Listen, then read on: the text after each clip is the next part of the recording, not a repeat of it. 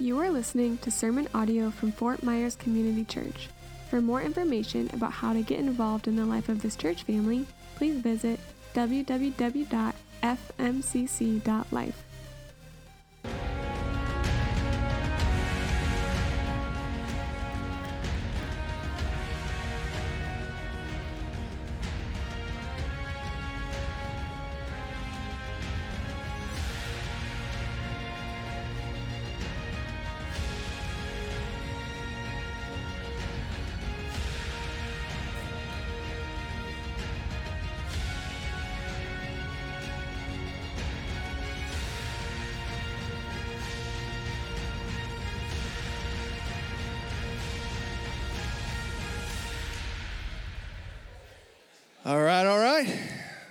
Who's ready to dive into the word? Good. Hey, real quick, uh, I do want to uh, thank uh, someone here today. Uh, so we have uh, Wayne Bryant here. He didn't know I was going to announce him, um, but he is our catalyst for our denomination. He oversees 300 churches in Southwest Florida, um, and they've been instrumental in helping our church recover from the hurricane. Um, they gave us uh, some finances right off the bat when the hurricane first hit, um, and it's just been a blessing. So I just want to thank you. We couldn't do this without you guys and your support. So thank you guys. And I have an awesome opportunity to invite my friend up here, Louis Zamot. You come on up. Uh, Louis and I did ministry together, what seems like eons ago. Uh, over 10 years ago, we served at Summit Church together. Uh, we led middle school and high school ministry, and it was uh, such a blessing. And over the last few years, uh, God has given us uh, an amazing friendship. Uh, and so I'm thankful for how he pours into my life. If you're always wondering, like, who's caring for your pastor's heart and soul, Lewis is one of those guys. Uh, and they've been attending FMCC for uh, over a year now, or Almost so. two, yeah. Almost two years. Um, and uh, he uh, is on one of our Shepherd Aspire groups, so he is uh, learning and growing at what it means to be uh, a leader within the body of Christ. And so I am honored to sit under his teaching. Uh, so, guys, would you welcome Louis Zamot? Thank you. Thanks, man.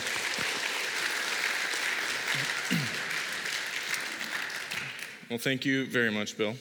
Um, as Bill said, uh, my name is Lewis. Uh, my wife Katie and I have been married for going on 14 years this year.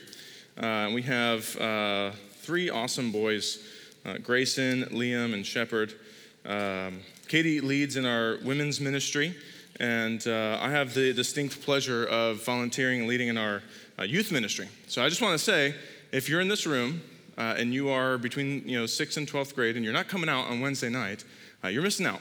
Because we have uh, the greatest community of students um, I've ever seen. And uh, it is an absolute joy to be there every Wednesday with them. And, and those guys here and girls know who they are. Um, but you should come out and, and join that because because God's doing something there and you don't want to miss that. Uh, some other things, something you should know about me as we get started. Um, I'm a bit of a quirky guy. Uh, I can be a little reserved, but as you get to know me, you know things come out a little bit. Uh, but I do want you to know, like my favorite show. I think that's really important. It tells a lot, about somebody when you know their favorite show. And my favorite show is The Price Is Right. Why is that so funny? I didn't, that was not, no, my favorite show is The Price is Right. There's something about that show. It's maybe the screaming, the chaos, the, the I don't know. When Bob Barker did it, he had a bit of an edge towards his last years. He would tell people to hurry up. I just loved all of that. There's something about that show that just, if, if, it's, if it's a weekday, 12, uh, 11 a.m., and I happen to be at home, which is never, I'm watching Prices Right. I don't know, I don't know what you're doing. I'm drinking black coffee and watching Prices Right because that is where it's at right there. And one of the best games that they play on Prices Right. Anyone, anyone take a guess? Plinko, right? Plinko. No, it's not. I get it. I understand. I understand why Plinko would be your favorite game, but honestly, they're just dropping a chip. And we just, what is it? We just want to see the chip fall. I mean, no, that's not the best game. The best game in the Price is Right has to be Cliffhanger. Yes, thank you. Got a whole front row over here. Cliffhanger, you got this yodel man. He's climbing up this mountain. You got to tell him to stop. If you don't tell him to stop, he falls over the edge. He yodels? I mean, if you're not in love with the yodel man because he yodels, I don't know what, what you're in love with. This guy, this guy knows what he's doing. But there's something interesting about uh, the yodel man and this mountain that he climbs. I'm not much of a mountain climber. Like, I don't want to fool you up here because I don't know much about mountain climbing. I think I've uh, maybe trudged a, a, mountain climbing experience one time uh, in the small mountains of Puerto Rico.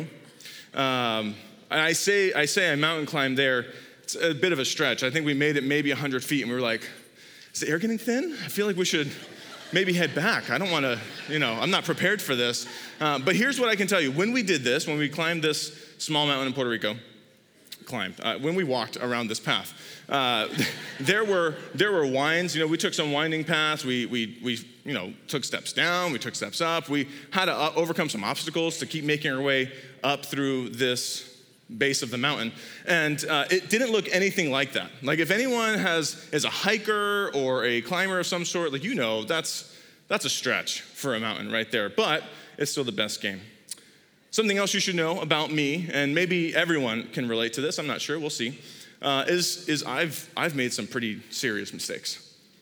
I made some pretty bad mistakes uh, throughout the years. And, and you know for a young guy like me um, i was to stand up here and tell you what those were, but Bill was like, you only have 35 minutes, so maybe don't. Uh, so I'm not going to do that, but um, I made some pretty bad mistakes. And I will say that one of the worst mistakes I've made, especially as a Christian, is that I've assumed uh, and expected of my life to look very much like the Yodel Man's Mountain. That I would, that my progression towards holiness and righteousness would be this straight line, flat and up and to the right and man, I don't know about you, but that has not been the case. Right, can you relate? Yeah, I, I, think so as well. And so that's really what we're going to be looking at today is this, this expectation and what it looks like to actually walk this Christian faith that we have, that it's not a straight line, and what it is instead. So we're going to be in 1 Thessalonians chapter 4. We're going to be in verses 1 through 8. So as you turn there, 1 Thessalonians chapter 4, 1 through 8, I'm going to go ahead and pray for us while you do that. Heavenly Father, we're so, so grateful that we serve a loving and, and gracious God like you, um, that we can come to this place in freedom, that we can worship, that we can praise, that we can live in community with one another because you, you pour out your love on us first. And so as we open up your word today, I just pray that you would speak to our hearts, um, that th- these wouldn't be the words of man, but the words of a loving God. Be with us now. Amen. 1 Thessalonians chapter 4, verses 1 through 8. Why don't I go ahead and read that to us? It says, Finally, then, brothers, we ask and urge you in the Lord Jesus that as you receive from us how you ought to walk and to please God, just as you are doing, that you do so more and more. For you know what instructions we gave you through the Lord Jesus. For this is the will of God, your sanctification that you abstain from sexual morality, that each one of you know how to control his own body in holiness and honor, not in the passion of lust like the Gentiles who do not know God, that no one transgress and wrong his brother in this matter, because the Lord is an avenger in all these things, as we told you beforehand and solemnly warned you. For God has not called us for impurity, but in holiness. Therefore, whoever disregards this disregards not man, but God who gives us his Holy Spirit. Amen. We're not going to be uh, spending a whole lot of time in, in all of this passage this morning. I do want to call us back to uh, verse 3. It says, For this is the will of God, your sanctification, that you abstain from sexual morality. Now, we're not going to be focusing on sexual morality. This isn't a, a Sunday morning on that topic. Uh, the, the, reality is, what Paul is, is writing to uh, this church here is, is because uh, in that time, in this, in this group of people of faith, uh, sexual morality was, uh, wasn't seen as, as, a, as such a terrible thing. It was part of life, it was just how they lived. And Paul is calling out to them hey, this, this isn't part of your Christian life anymore. Turn away from that. And today, in our society, that obviously isn't a thing anymore, right? Uh, no, it is. I get it. It is a thing. Uh, but we know as a body, we know that sexual morality is, is a sin and is something to turn away from. But the reality is, in a room like this, that's not everyone's story. That's not everyone's issue. What I want to focus on today is if Paul was your best friend, and Paul was so excited about your faith, and he was proud of your faith, and he was telling other people about your faith and what God was doing in your heart what would he say to you, like he said to this church? You, know, you can almost fill in the blank. For this is God's will for you, church, your name, your sanctification. that you would turn away from fill in the blank. It can be a tough task for some of us. I know for me, uh, it's not always easy to fill in that blank. I need some help. Uh, sometimes, sometimes my wife fills in the blank for me, and she is gracious enough to tell me so. Um, she is. And other times, uh, I see the consequences of my actions, and then the blank just fills in itself. So take a moment. This is, this is God's will for you, church. Your sanctification, that you would turn away from what fills in that blank for you. For some of us, we might, we might really be struggling filling in that blank. Some of us, we've already got it. I mean, before you sat down, you read it, and you were like, I already know what that is. Uh, for some of us, it, maybe it's greed, maybe it's pride, maybe it's anger, maybe it's deceit, maybe it's gossip. You fill in your blank. Maybe it's, maybe it's all of them, all of the above. But if we're struggling, we're struggling to fill in this blank. It could be, it could be for a couple reasons. We're probably missing, we're missing the key to all of this, which is sanctification. And so let's define that. Let's define sanctification. Sanctification is the broken sinner you and me, all of us here, the broken sinner progressively becoming more and more like Christ. The broken sinner progressively becoming more and more like Christ. And so if we're struggling to fill in our blank, we might be struggling with some parts of that definition. So if we're struggling with some parts of that definition, maybe we're struggling with the, the fact that we're broken sinners. Maybe in our hearts, we forget that we're broken sinners. That, that yes, we were broken and we were in desperate need of Christ's uh, sacrifice until we met him. And then as we've come to know him, we expected our life to look like Mr. Yodelman over there who just walks straight up and to the right. And if that's the case, if we've missed out on broken sinners, that we are in desperate need of a Savior even today, even as mature or new Christians, we might struggle with perfectionism. That word can, can make me feel uncomfortable. It might make you feel a little uncomfortable that you would talk about perfectionism, because you know that that might be you. And I'm not talking about perfectionism in the, in the sense of work. Sure, we, you know, we strive for excellence, and some people do strive for perfection in their work. And oftentimes, in my view, that can lead to, I don't know, not getting anything done because nothing's gonna be perfect, right? I'm talking about perfectionism in the sense of our righteousness. That we're pursuing this perfect life that is without sin. And so we forget that we're broken sinners. See, perfectionism looks at Christ's sacrifice on the cross and it, and it sees it as incomplete.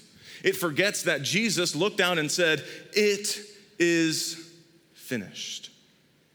Perfectionism might look uh, uh, or hear what Jesus said, and, and instead of hearing it is finished, they might hear something like, It is loosened up for you. It is gotten started for you. It is almost there. Uh, for some of us, we might think, It is finished for everyone except me.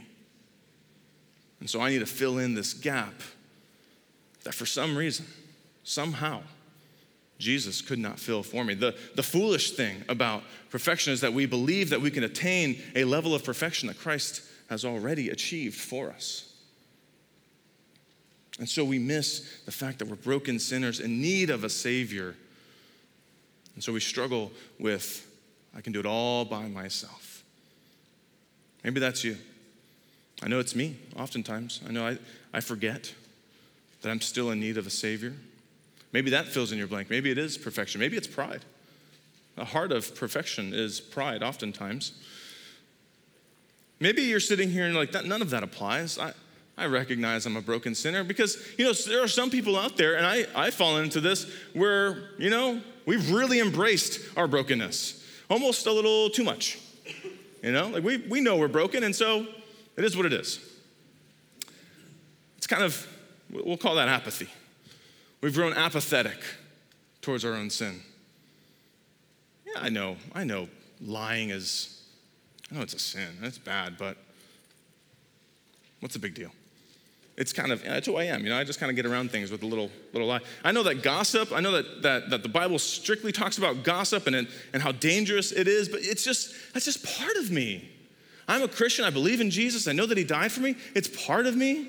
He's forgiven me of it. That's just who I am. That's really what he, I mean, if I don't gossip, if I'm not falling into some kind of sin, what did he die for? I know it sounds crazy, but that's what we say in our apathetic hearts. We stand back and we say, you know what, I, I, it, it is who I am. And we're living in a culture today where we, we're called to embrace ourselves. We're called to be more of ourselves. We're called to be unashamedly, un, unfear, uh, fearlessly us. I just, I've never seen that in Scripture. I've never seen God's word tell us, hey, you be you, girlfriend. The call in Scripture is to be more like Christ. I should want to be less like myself. If I'm trying to be myself, I bring nothing. I bring nothing but filthy rags. I bring nothing but emptiness and need to be filled by Jesus Himself. So I should be bringing more of Christ and less of myself.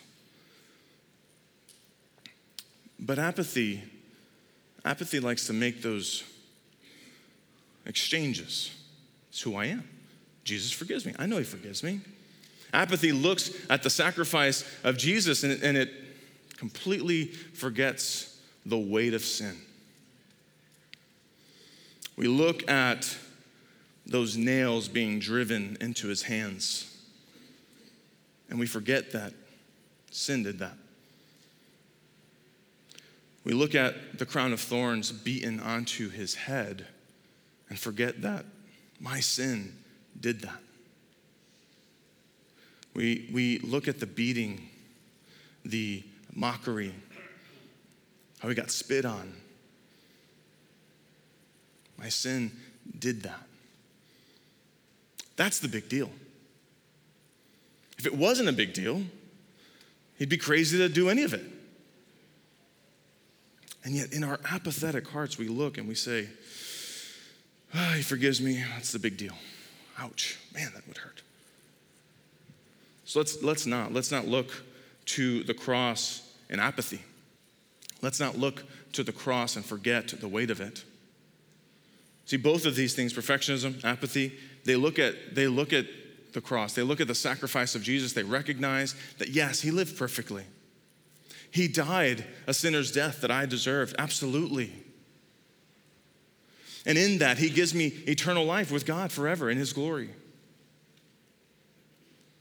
The perfection says, but I got to fill in some blanks there. And apathy says, isn't that great? Now I can go on sinning.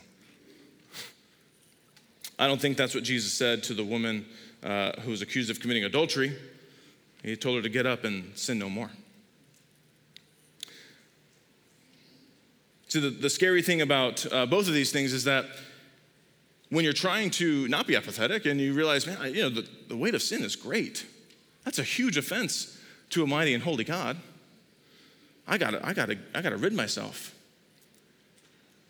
We might, we might just swing the pendulum the other way and run right to perfectionism. Or if we're trying to get away from perfectionism, we say, you know what, I, I, really can't do it on my own. There's no way that I can pay for any of my sins. It's, it's ridiculous I even thought that. The pendulum then swings the other way, too. Well, so I guess, what do I do instead? But the pendulum stops right in the middle. And it, and it brings us to sanctification. It brings us to what Paul is calling this church. And, and, and in so doing, the Holy Spirit is calling us to do, which is turn away from that sin. See, sanctification, broken sinners, you and me progressively becoming more like Christ, does this. Sanctification allows us to see our sin, lay down our pride, recognize the weight of our sin, and run to a loving Father in confession. It doesn't make excuses. It doesn't justify. It, it, doesn't rationalize. It doesn't forget the way. No, it recognizes sin. It fully sees sin for what it is the offense of sin, the, the reason that Jesus had to come down from heaven in the first place. It recognizes all of that and it says, I am broken. I do need Jesus. He did die for a reason. It sees the offense, it, it, sees the weight of sin, that the gospel really is offensive because the gospel looks us straight in our eyes and it says, You can't do it. That's too heavy. You're incapable of doing it. And sanctification leads us to run to our Father, literally run and leaping into his lap and saying, Oh God, I've I have fallen short. You know, when you've said, Lord, that all have fallen short of the glory of God, I'm part of that. You know, when you said that no one is righteous, no, not one, I'm part of that. And when Jesus was taking on himself the penalty for sin, I'm part of that. And you know what God says? He says, Well, at least you tried. No. No, God, God, God takes us and he goes, Man, what's the big deal? It's done, right? I've already done it. Don't, don't worry about it. No, he doesn't say that either. God tells us in 1 John 1 9, he says, You know what? You've come to me in this confession. I am faithful and I am just to forgive you of your sin and to cleanse you of all unrighteousness. I am faithful. I said I would do it, so I'm gonna do it. I am just. I have the power and ability to do it, to forgive you of your sin and to cleanse you of all the unrighteousness that comes with it.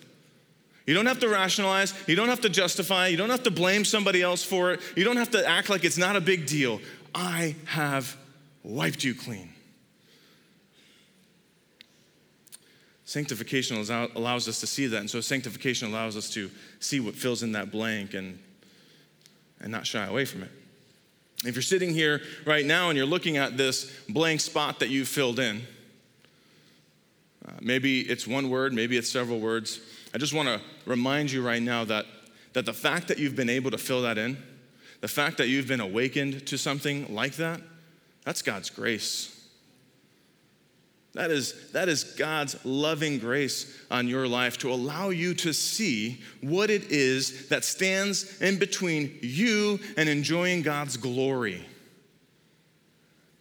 We walk into a room like this and we're called to, uh, you know, uncover from the depths of our hearts the very things that we want no one to see.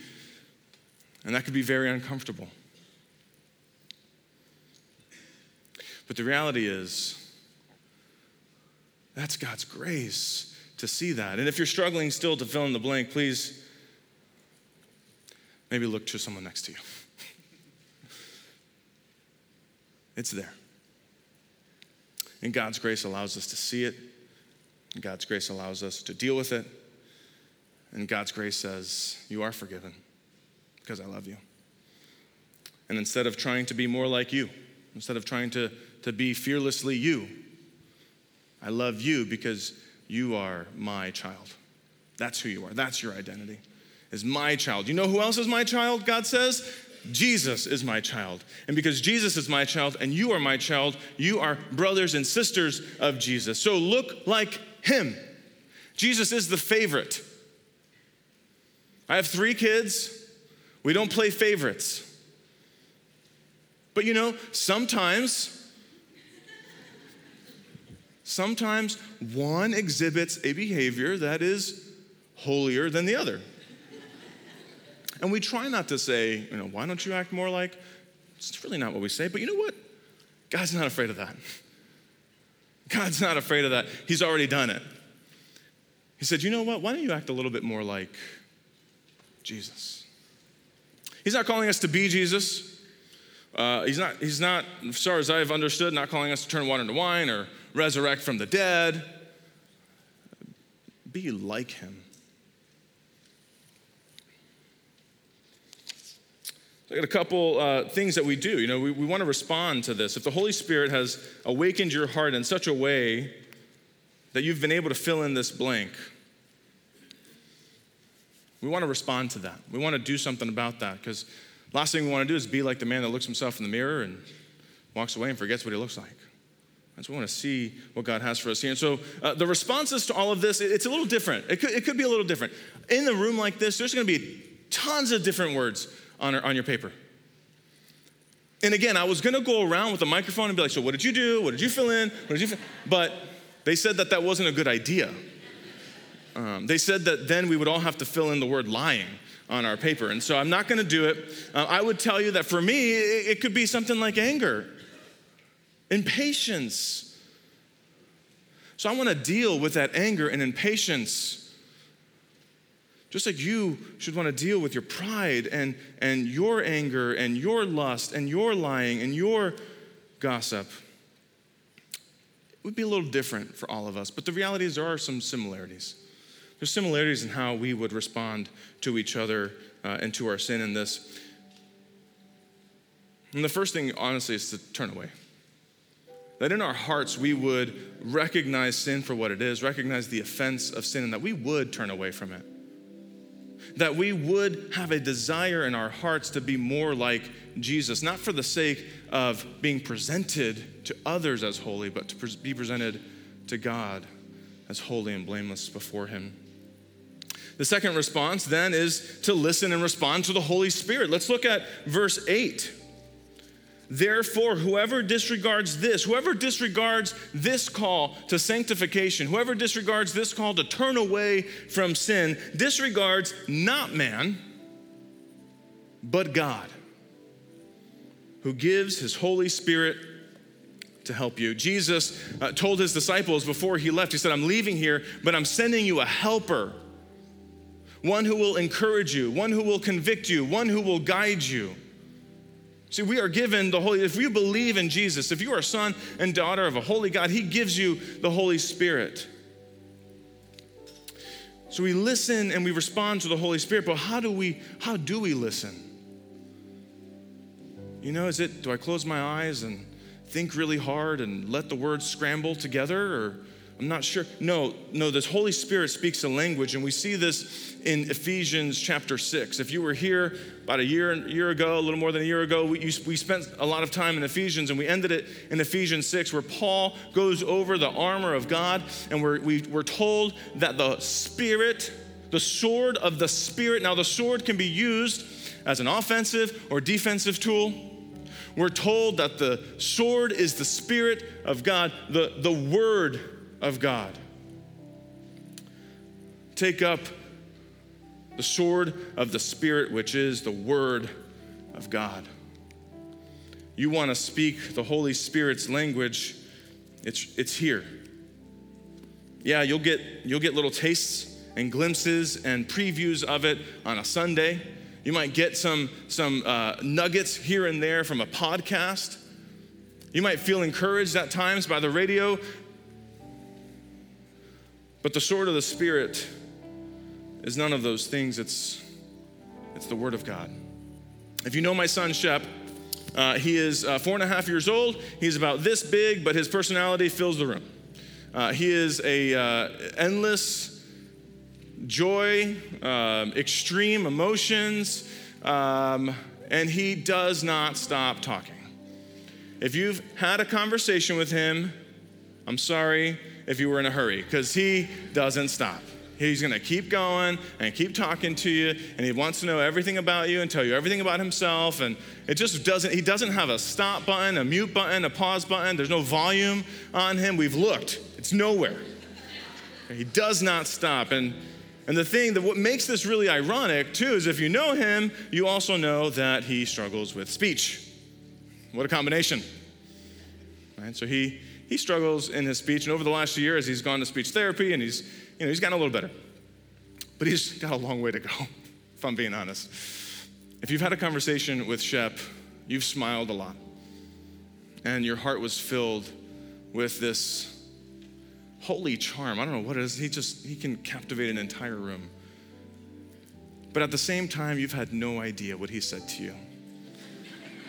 And if you're lucky, Katie or myself, if you're even luckier, our son Liam or Grayson, we've been around.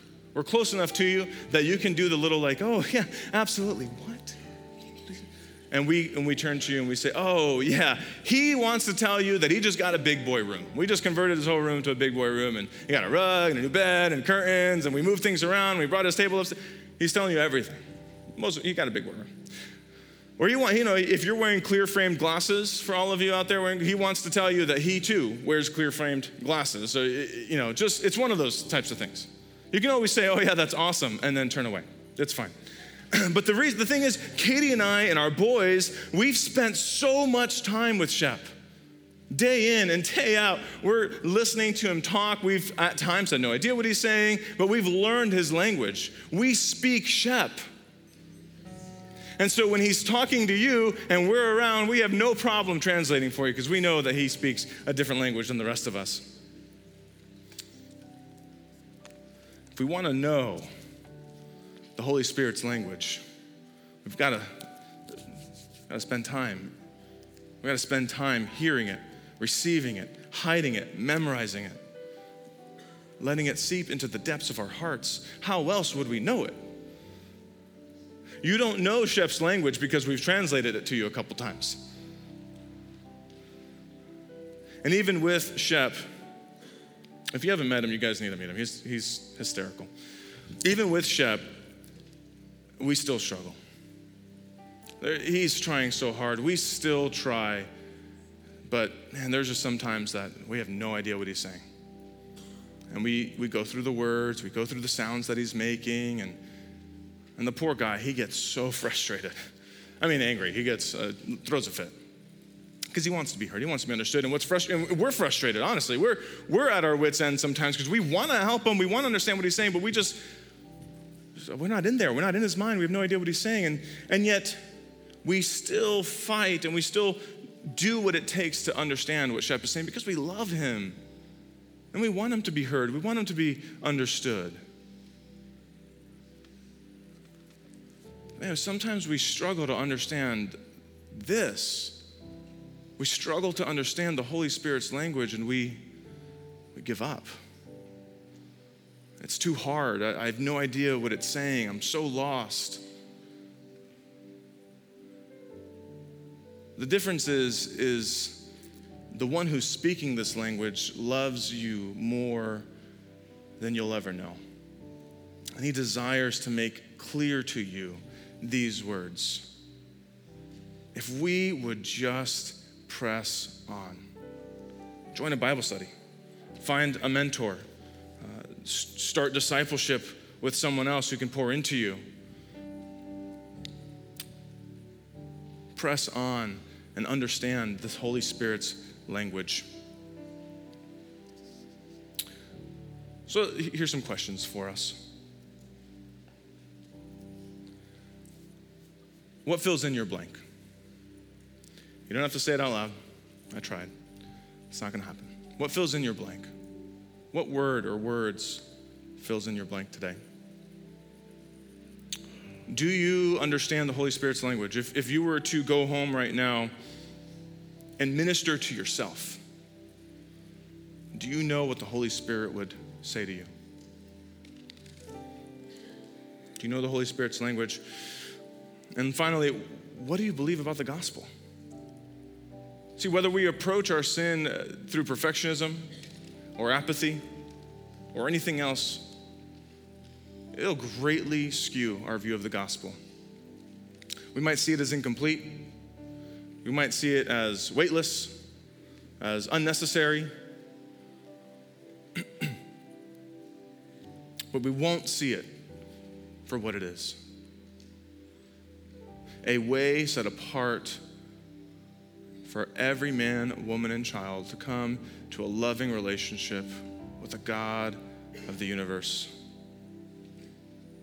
We'll miss it. Do you know the gospel? It'd be foolish to spend any time in the church like this and think that everyone here knows the gospel. Maybe for some of you, this is the first time that you're hearing that that God created all things. And that man in himself sinned and thus separated man from God. but God, being a loving and holy Father, who He is, sent His Son Jesus from heaven to live as fully man and fully God on this earth, a perfect life that you and I could never live. To die a death that every single one of us deserved, and yet if we were to die it ourselves, we would not have come close. We would not have come close to satisfying the wrath of God. And yet Jesus Himself took our sin to the cross nailed, beaten, died, and in exchange gives us his righteousness. Maybe this is the first time that you've heard that because of that, we are free. We are free and we have an eternal life in heaven with the Holy God. Whatever your answer is, however you answered any of these questions, I just want to encourage you to talk to somebody. Don't, don't leave here without opening up a conversation. That'd be the biggest mistake you could make.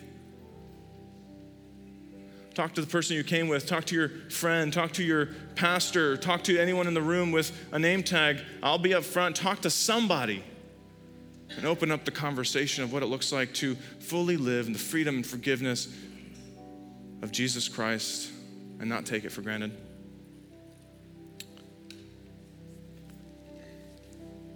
and let the Holy Spirit speak into them. Let's pray.